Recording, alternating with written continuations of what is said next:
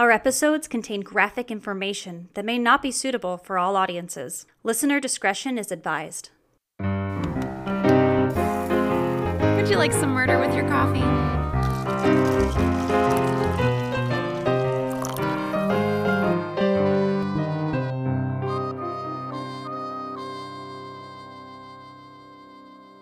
Welcome to Morning Murders. I'm Nicole. I'm Amanda. And I'm Brenna. We're just three gals that like to sit around, drink coffee, talk about true crime, get into the the just the nooks and crannies of things that people do to each other. Get into those deets. Just- and ask why. Why? Why? Hi. Why? Ugh, so speaking of awful things people do to each other, Yay. here's another episode. Um, so I'm oversaturated with true crime, as most of you know. So there are these two cases that I am constantly mixing up. Well, actually, I merge them together. So in my brain, the first story I'm going to tell is how it starts, and the second one is how it ends in my brain. But in fact, these are two very separate cases. So grab your mugs tight because this episode will be a double shot. Yay. Ladies, have either of you heard of a woman named Sarah Brody?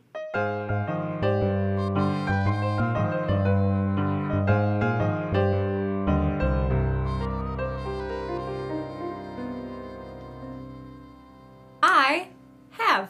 Yeah? I have heard this story. No spoilies. No spoilies. No I'm excited to hear you tell it though. Okay. I have no idea, but um, I love when you guys tell me things and I get to learn from my two best friends. There you go. Yay. Alrighty, so in February of 2005, Sarah Brady was nine months pregnant, eagerly awaiting the birth of her first child.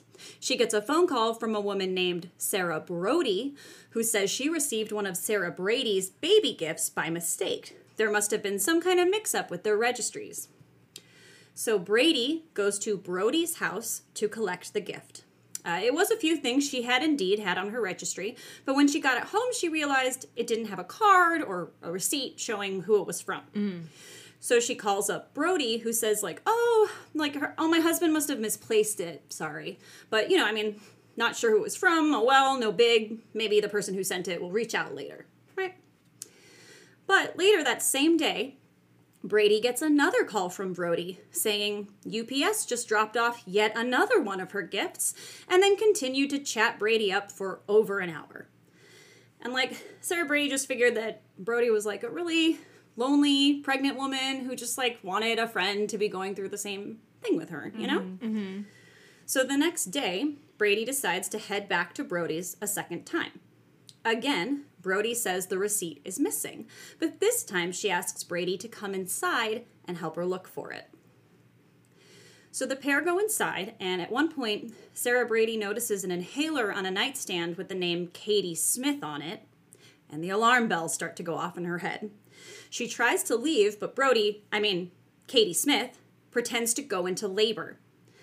Sarah, being a good person, like comes back and tries to help her. She gets Katie settled and again tries to make a break for it. But this time, Katie asked if she could get a hug from her new friend before she left. Katie went in for the hug and pulled Sarah in tight as she reached for a knife. The women fought for upwards of 20 minutes. Um, the knife got out of her hand and then it got back into Sarah's hand. She was able to stab Katie in what she thought was her shoulder. So, bleeding profusely, Katie looks at Sarah and says, You stabbed me, you stupid bitch. Well, uh, that's uh, uh, Yeah. probably what I would say. yeah. that's And- a typical. Uh, you know, and then so Sarah drops the knife, runs out. The police arrive later to find Katie bled out, dead on the floor. Whoa. But the craziness doesn't stop there, okay? Katie's family actually tried to say that Sarah was planning to sell her baby to Katie for $5,000, but then changed her mind and tried to kill her. Excuse me. exactly. Uh, Sarah was subjected to a polygraph for six and a half hours. Poor thing. That thing doesn't mean anything anyway. It doesn't mean anything anyway. Never take one. Lawyer up. But What? that six six and a half hours. and a half that's hours. a date. That's a job. That's a that's a that's a day of work. Yeah, You They paying should've- me for this polygraph. Yeah, polygraph? what the hell's going oh on? Oh my Should I clock in and out? Yeah, what's the shit? But like police realized pretty quickly that Sarah was not at fault here. They had searched Katie's home and found a padded belly suit and a diaper bag containing surgical gloves, cutting instruments, medical gauze, and a homemade umbilical clamp. Yep. Oh my. Let me just say that again. A homemade umbilical clamp. So there was some intentions going on mm. Little here. bit, little Look bit. at that. The next sentence I wrote was obviously she had every intention Yeah. of killing Sarah Brady and cutting out her unborn child. Fuck, man. So obviously, you know, nothing happened. There was no like that's the end of it because Katie died. There were no charges were dropped against Sarah, obviously. yeah, murderer got murdered. Yeah. Murderers be getting murdered.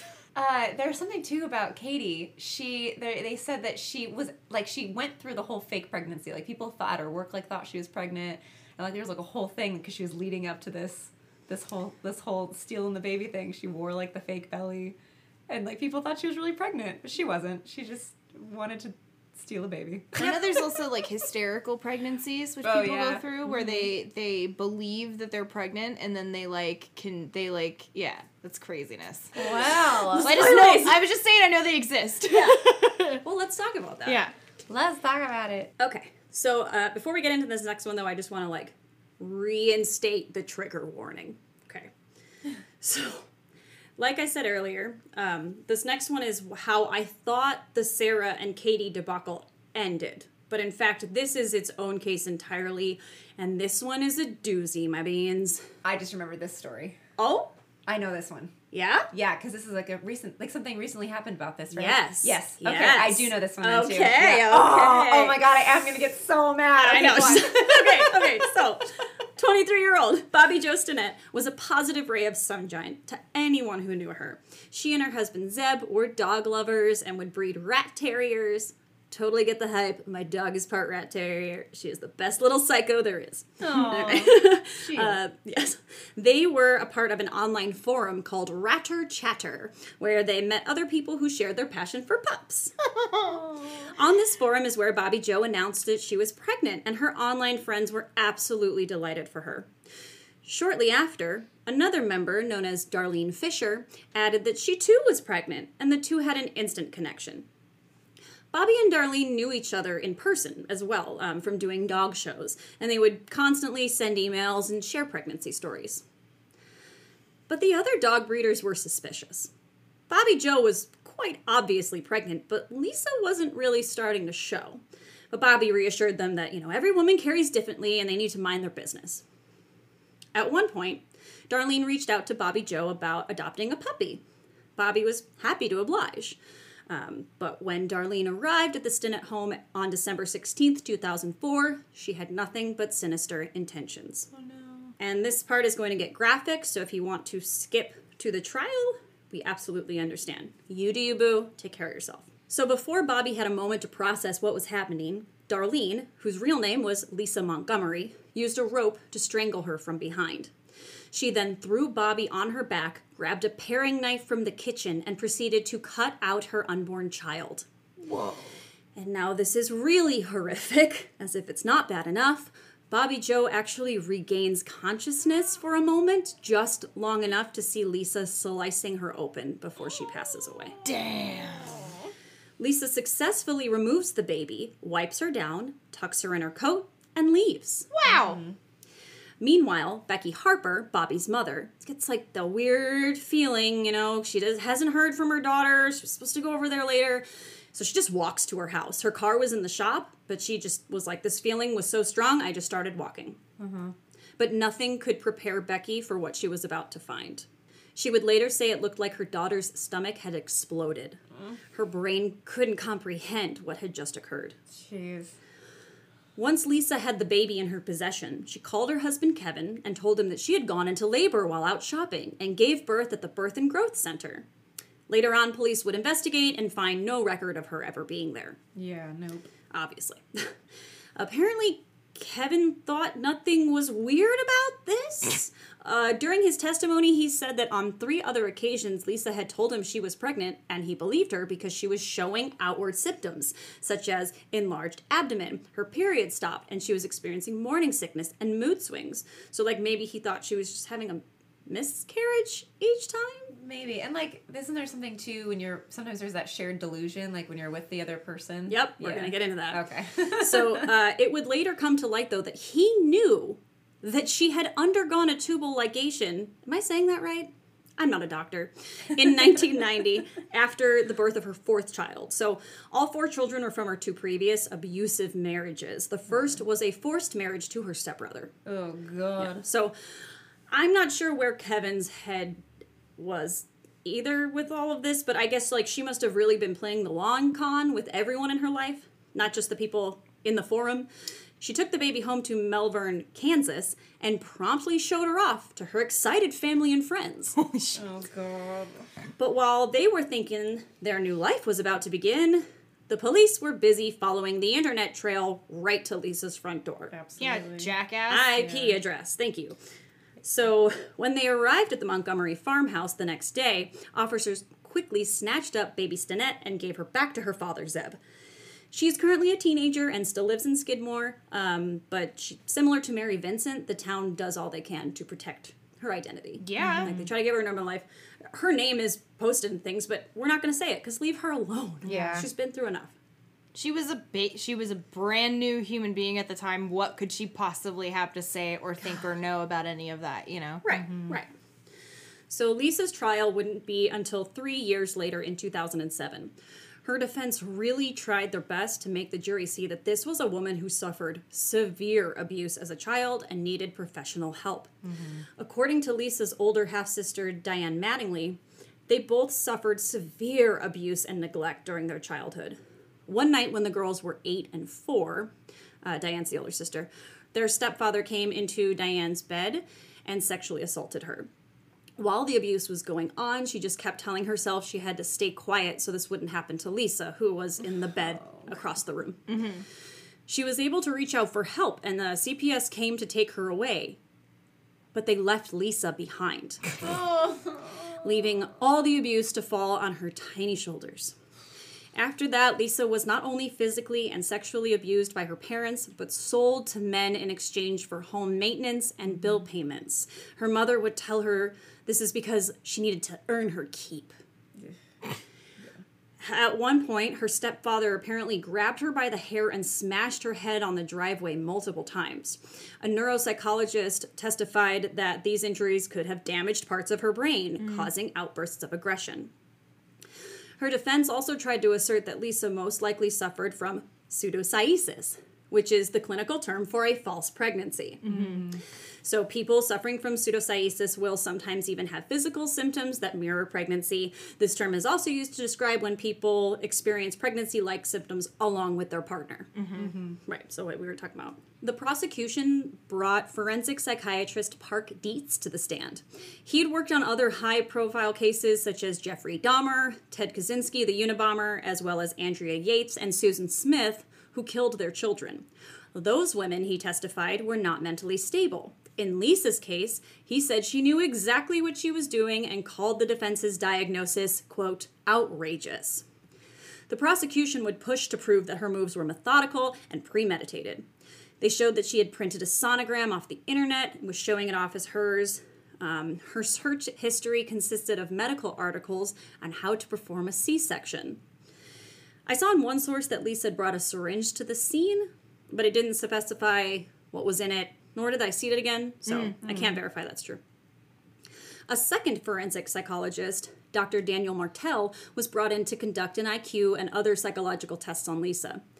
She ended up testing superior on the IQ test and very low on a test to measure whether she was psychotic.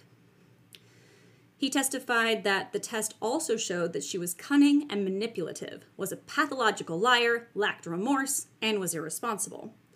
Adding that she, quote, failed to accept responsibility and exhibited promiscuous sexual behavior, while in the same breath acknowledging her years of sexual abuse. What? Yeah, I mean, and I mean, the thing that I keep thinking about is, uh, you had 20 minutes to to get out of there. You had 20 minutes to just stop attacking this pregnant Nope, woman. you're already mixing it up with the first case. Oh, see, Yeah. funny. See, that's what I'm saying. That's what I did she too. strangled her though. She did did. strangle her from behind, Okay. throw her down, and cut her baby. How out. long does it take to strangle somebody? That was eight minutes. But she Eight didn't. minutes. Ah, but she wasn't dead. Remember? So she didn't do it for eight minutes because Bobbie Jo gained con- No, regained just- consciousness. Yeah, she just passed out. Right, but that takes more than two seconds. You're it's not a correct. gunshot. Yes. That's all I'm saying. You is are like right. it It takes is not an you when you strangle somebody. It's like stabbing somebody. Like you're fully and the lady came back alive and she still took the baby. Like Anyway. sorry, Lisa.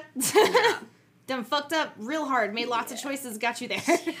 But it's also like the but she was horrifically abused. lots of people get horrifically abused and don't kill people. But Yes. they also have uh, something to deal with it. Like Lisa didn't have that resource. She doesn't. She didn't. Yeah, we'll talk about Yeah. that too. Yeah, no, you're right. I'm sorry. I'm like, we're gonna get there. We're gonna get there. Mm-hmm. Okay. So afterwards, Dr. Vilayanur S. Ramachandran, director of the Center of Brain and Cognition at the University of San Diego and a professor in psychology and neurosciences departments, uh, was called up by the defense. He testified that he felt Montgomery was absolutely suffering from severe pseudocyesis and PTSD and needed professional help. Dr. Martell clapped back, saying, Sure, the PTSD could have come from years of abuse, or maybe it came from brutally stabbing a pregnant woman and cutting out her baby, adding, quote, It isn't unusual for someone who's committed a brutal crime to have trouble sleeping. See, Like- there's like a there's like a middle ground there. Like Yeah, you don't have to swing one way or the other. Like it can be both things at the same time. Right. Is kind of what like like yes, like we can't just say like, oh, you have trauma, you get a free pass, or like you should just go, you know. Yes, something still needs to be done. You do need to be held accountable, but Yes. it's like they're saying that the years of abuse have nothing to do with it. And I'm all I'm saying is that it does. It I don't wanna- all lead to something. Okay, so but in the end, Lisa was convicted of kidnapping resulting in death, and four days later, the jury would sentence her to death and transport her to Terre Haute Maximum Security Federal Prison in Indiana, where she would stay for the next 14 years. At her time of sentencing, Lisa would become only the third woman to ever be on federal death row. She would also be the first female prisoner to be put to death since 1953. This part, uh, this next part is from an article on NPR.org um, by Cheryl Corley. I didn't want to incorrectly like paraphrase any of this, so I'm just going to directly quote the article, and you can find the whole thing in our show notes. U.S. District Judge Patrick Hanlon in Indiana granted a stay of execution, citing the need to determine whether she was too mentally ill to be executed. On Tuesday, an appellate court in Chicago reversed that decision, paving the way for the execution to go forward. But in a separate ruling, an appeals court in Washington, D.C. blocked the execution to give time for hearings on whether the Department of Justice had given sufficient notice of Montgomery's execution date, which was set for Tuesday. The Department of Justice challenged that ruling. A whiplash of legal challenges and decisions continued throughout the day until the Supreme Court's midnight ruling allowed the Federal Bureau of Prisons to proceed with the plan to end Montgomery's life by lethal injection. Montgomery's lawyers had also filed a clemency petition asking President Trump to commute her sentence to life in prison. So I actually found this 52 page petition. Oh shit. And I just want to read you the first paragraph because I think it sums up why this case is such a tricky one. Yeah, I don't think she should have been put to death. No. I just don't like in these circumstances where you can tell a lot had to be calculated and a lot had to be planned and premeditated. Right. I don't like that at the end of the day, and it's just me not liking it, doesn't mean that it's, you know, correct. I hate that at the end of the day, the way that legal people try to get around these people having consequences for their actions is that they they blame previous shit that happened. And like there are people that get sexually abused by step parents and parents and friends and siblings and stuff all the time. All the time.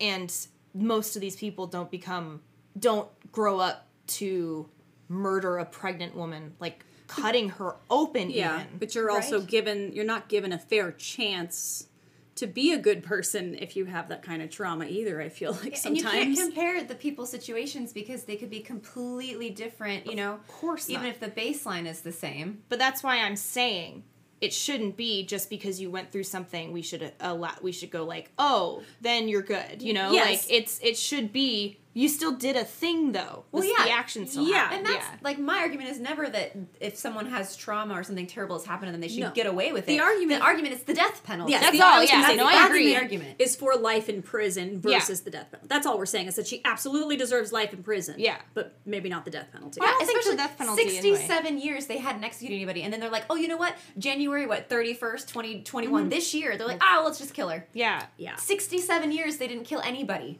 What a weird Yeah, I put uh, wait. I put a note for myself. Trump has killed the most prisoners in a single year since the 1890s. yeah and he let he let other people other horrible cases fly depending on what the situation was and who they were he he was like oh no no no that one's fine but you you die you you let's execute them there was even another case that was recent that a guy was executed and then in, uh, information came out and he was innocent he didn't actually do the thing but it came Yeah. out after he was killed because they rushed to execute him Well, yeah, because like I mean, we I feel like the three of us have a very similar viewpoint on the death penalty anyway, so it's kind of like uh, preaching to the choir. But I Yeah. but I just I I don't I it, that type of justification, not necessarily. I guess I'm not arguing about the death penalty. I'm arguing about prosecution and defense. The defense argument of that frustrates me to no end because I'm like you that's where the reasoning comes from when people go oh he's using these words crazy so of course he should be put away. It's that kind of thing where it's like mm. we just use the, the blanket words on stuff or like don't hold people accountable.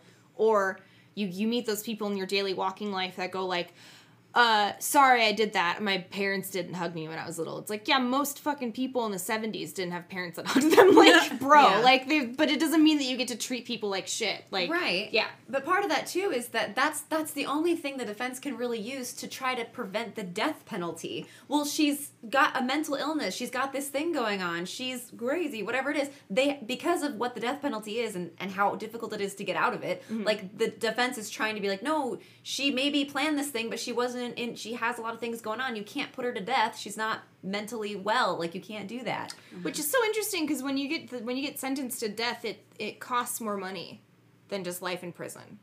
well yeah, You're in different keeping- circumstances. keeping someone on death row is a lot more expensive. The, those prisons make a lot more money off those prisoners. right.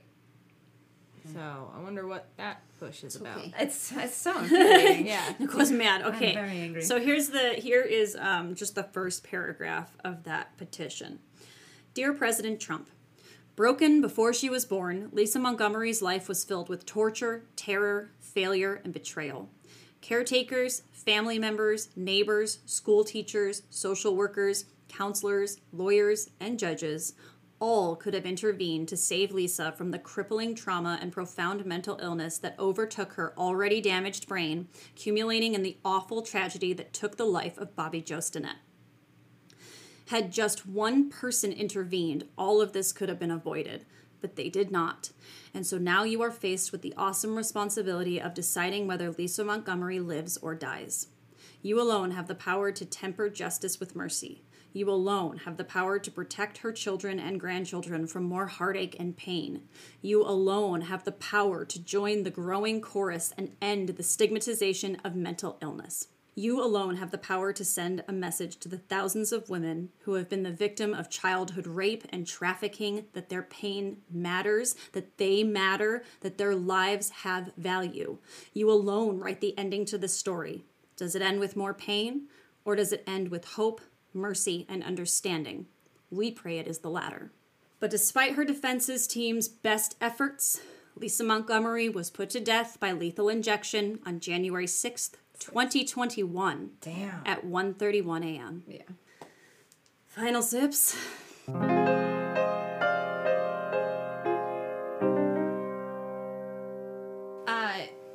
Is this incredible post that was on Reddit um, about a man talking about his wife having a hysterical pregnancy. And I'm going to link it to our sources. It's incredible. So he talks about just kind of the experience of his wife. They had lost a couple children, I believe is the story. And um, so sh- they lost a couple children. She joined a group on Facebook that is all women convinced they are pregnant Oh, it makes me so, So sad. to the point of violence against other pregnant women. no. So it's women that get high on each other's supply. We've talked about this before. Um, and it's like there's Facebook groups for everything now, including women that are convinced they're pregnant to the point that they're saying like their partners are wrong, doctors are wrong, all of the scans are wrong. I know I'm pregnant. I know better. And uh, so it's just a guy. It's a very interesting read, but it's a guy um, just talking about his wife having a hysterical pregnancy and not being sure what to do. Um, and being scared because he's like, I don't know what she's capable of doing now because she's so obsessed now. It's become an obsession. Um, but one of the there's like a bunch of edits that he does on like updates and stuff. There's one of the edits. The first thing he says is like, "I'm not gonna leave my fucking wife, you assholes." Like when you are with somebody for a long time and they're your partner and you're together forever or whatever, or even if you get married and decide to make that promise to each other, um, he's like, I'm with her. Like, I'm with her. I'm not going to be like, oh, first sign of weirdness, I'm out of here. Right. He's like, no, I'm sticking around. Like, this is kind of the agreement that you make when you're in a long term relationship. And he's like, and I'm not going to stick around. Like, we're going to try to go to psychologists and all this stuff. But all the comments underneath, like, most of the ones that were like upvoted and given a lot more like positive attention were people saying, like, there is something to be said about hopefully putting her in a situation where she can talk to somebody for 72 hours type thing right? Like she may need a 72 hour hold just to like talk to somebody Yeah. and have somebody help her and all that kind of stuff. So um i'm disappointed in this lady's partners uh because I mean, I don't know how she manipulated them. It sounds like through all the psych the psych evaluations they had said that she was manipulative and cunning. So like I'm just interested in what these partners had to go through. Um, but I will say this, uh, red flags are important even with people that you know very deeply. Um, people can be suffering right next to you without you having any idea, no matter how close you are. So um, your partner could be going through something right now that you just haven't checked in on because sometimes it's hard to talk about your feelings. Sometimes I know some people don't want to come on too strong because they don't want to scare anybody off. Um, but it's important. Check in. Check in with your partner. Check in with your closest friend. Like, if something's going on and something doesn't feel right, don't just leave it at, you know, where she was pregnant 300 times and had a miscarriage. Like, that can be, a miscarriage can be a very traumatizing thing for um, somebody, whether they're lying about it or not. Like, it's, you're still putting yourself in that headspace, especially if you're a pathological liar. You believe your lies as much as anybody else. So, um, so I hope, uh, that you just take take a moment. I know we have we have a pretty even split. Some some guys, some gals, some non-binary pals that listen to our show. So um, just check in with your partner, no matter what's going on. Whether you menstruate or able to birth children, you can be any gender for that. But like, you know, check in. I'm really glad that that guy in the Reddit feed like was like, no, I'm not gonna leave my wife. I'm going to help her because that's like that's it. Don't brush it under the rug, like you're saying. Like help. She's having a psychotic break. I can't leave now. That's not what. That's not what's gonna help. The toy is broken. Throw it away. No, Yeah. don't do that. Um, my final sip is this because I know about this case because of the Innocence Project. So there's an article that I will link in the show notes, and it's death row exonerees make a plea to halt executions. Um, so it's just like a bunch of quotes from people who have gotten exonerated. Um, I'll just share one of them from Robert DuBoise, who was exonerated in 2020 after a total of 37 years in prison and three years on death row. I was very saddened by the killing of Lisa Montgomery when I saw it on the news this morning. It hits close to home. A lot of people I knew on death row were executed while I was there. When they took my next door neighbor to death watch, that was the last time I saw him. It's not a good feeling at all. I know there are, are more innocent people like me still behind bars and facing execution. I spent three years on death row and 34 years in prison for a crime I didn't commit. I deeply believe that until we fix the severe flaws of the criminal justice system, the government has no right to kill people. And there's a bunch of them on here. Another one um, by Paul Hildwin, freed in 2020 after 29 years on death row and six years in prison. You never know how many innocent people have already been murdered. It took 35 years for me to get my freedom back. I saw that on the news this morning that Lisa Montgomery, and it just broke my heart. Executions do not do anything but cause more victims. It's too late for Lisa, but I beg the U.S. government to see the humanity of Corey Johnson and Dustin Higgs and stop this senseless rush to execute them. Because there's just more people that are being set to get executed as the year goes on, and it's awful. Um, And yeah, it's just a really great article. Just like a bunch of quotes from people who thankfully did get exonerated and Yeah. didn't have to go through that. But I agree. I mean, until the flaws of the criminal justice system are fixed, uh, there they have no one has any right to kill anybody. Doesn't I don't care what they've done. You don't have a right to kill them. In, life imprisonment and maybe reform, which is what it's supposed to be for. And maybe we talk about what's going on or figure out what the mental illness is and see if we can learn more about it. You know, instead of just killing people. Yeah. Yeah, it's like it's not like we're saying like I mean, she cut open a pregnant lady and took the baby. Uh, set her free. It's that we're saying that do like not set her free. just like killing her doesn't solve the problem. That's Kinda what like, it is. Killing her it. doesn't solve the Doesn't problem. solve the No, problem. because there's you how can't many rehabilitate cases, someone. You can't. right? you And how many cases are there like this? Like we had it, we had it conflated with another one that you said at the very beginning. Right. That's not even. There's a whole other case that I know about about a neighbor that lives upstairs. Like Yeah. the there of a pregnant lady who had a neighbor upstairs that was also quote unquote pregnant, and she just went upstairs and her neighbor cut her open and took the baby. Like that shit happens all the time. Yeah. adopt you jackass. Adopt. Fucking adopt. Right, there are I know it- plenty of wonderful children who need home. Well, if you're a psycho though that's going to cut out a baby, maybe don't adopt because Yeah, maybe don't adopt, fit to right? be a But I'm parent. just saying, like, you know, I know it costs a lot of money, which there's a whole other problem with that system as well. But like, Mm-hmm. but like, you know what also costs a lot of money? Your fucking defense attorneys when you kill somebody and have to go to prison for it. Like, you know, like I'm just saying, like, don't. there's Put your money elsewhere. yeah, babysit. The the case that I knew about with the neighbor upstairs, she wanted to have a. She already had a few children as well. She was trying to have another one because she thought that that's the only way that she could lock down her boyfriend. Hmm. So it's like, bro, don't like have a baby because you want the baby. don't have a baby for any band aid reasons. It's not gonna fix your relationship. Yeah, No. well, and I feel like that is unfortunately something that society teaches too, and we need to mm. check our own mm-hmm. because there's a lot of kids growing up that believe that that is the way to make a relationship work. That's what you're supposed to do. That's what we mm. do here. You're broken if you can't do that. And there's so many women who you know can't have children and feel like they're broken, and you're not. You're, not. not. You're not. That's not something you have to do, and there's other ways around it. And if you're going through something where you're feeling depressed, you're having those intrusive thoughts that maybe won't go away, like I encourage you to seek help, talk to someone, talk to someone outside, a, a safe third party, a psychiatrist, whatever it is, like just kind of help sort your sort out those those awful thoughts because you're not alone. There are other people that are going through the same thing, and there is hope. So Yeah. reach out. Yeah. People, especially professionals, have your back. Yeah, absolutely. all of this also deals with a lot of like hormones and bodily things as well. So Yeah. sometimes it's good to get a professional because there might be other stuff going on that you're just not aware of. Yeah. And there is also a thing too where there are some forms of cancer that come across as pregnancy and like that's a whole other health issue. So, you know, just get yourself checked out. Yeah. Or brain tumors Or brain tumors. sometimes give symptoms of pregnancy. Oh. Been there. Oh my gosh. Um, but that's for another time. Here's my final sip. okay. All right, so uh, I kind of feel like, and this is only my personal opinion, um, that the premeditation in this particular case should not rule out the mental illness because they were trying to say that like, well, it was premeditated, so she can't be crazy. It was premeditated. It was premeditated. Like, no, she was already like. I feel like the premeditation was a bigger red flag that she's been mm. suffering for years. Mm. Like the break already happened a while ago, and this was just a very slow burn. Mm. But again, just my personal thoughts. I am in no way a licensed professional. Um, but this is one of the first times that I found myself feeling remorse for both sides of a heinous crime. Like, if Lisa had been given help, like her lawyer said, if one person had stepped in for this poor girl, Bobbie Jo might be with us today. Yeah.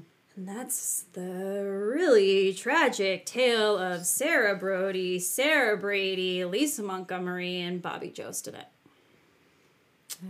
Babies, baby. Babies, baby. Babies, baby. Babies. Now that we're super bummed out, let's go get some coffee. Yeah, I need some caffeine for sure. Thank you so much for joining us again on Morning Murders. Morning Murders. Moo moo. Have a murder you like to talk about over coffee? We would love to hear about it. Email us at morningmurders at gmail.com. Thank you for listening to Morning Murders.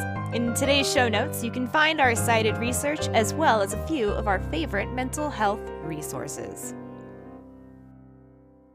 All right, Let's write the musical I'll right after this all- episode. Yeah, it'll be like Mamma Mia, except no children. Did they make Bridesmaids into a musical yet? Because that'd be fucking hilarious.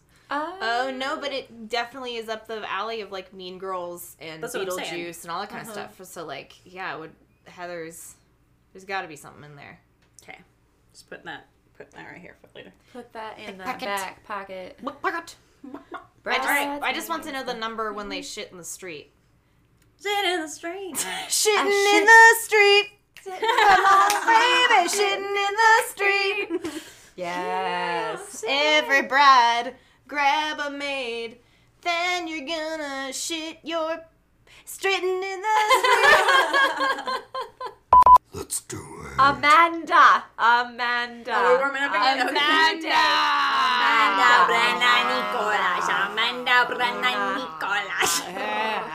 Amanda. Amanda. Amanda. Okay. Great. Nailed it. The Adventures of Manduck? Yes. Well, also a, uh, he does tongue twisters every weed D and D. Oh, you're as, right, As yeah. a warm up, he'll write tongue twisters for us. So we need to find, we need to get that boy Jake, who's a fan of the pod. Monstrous murderers were making music in the moonlight. Oh, Ah, that's one. That's one.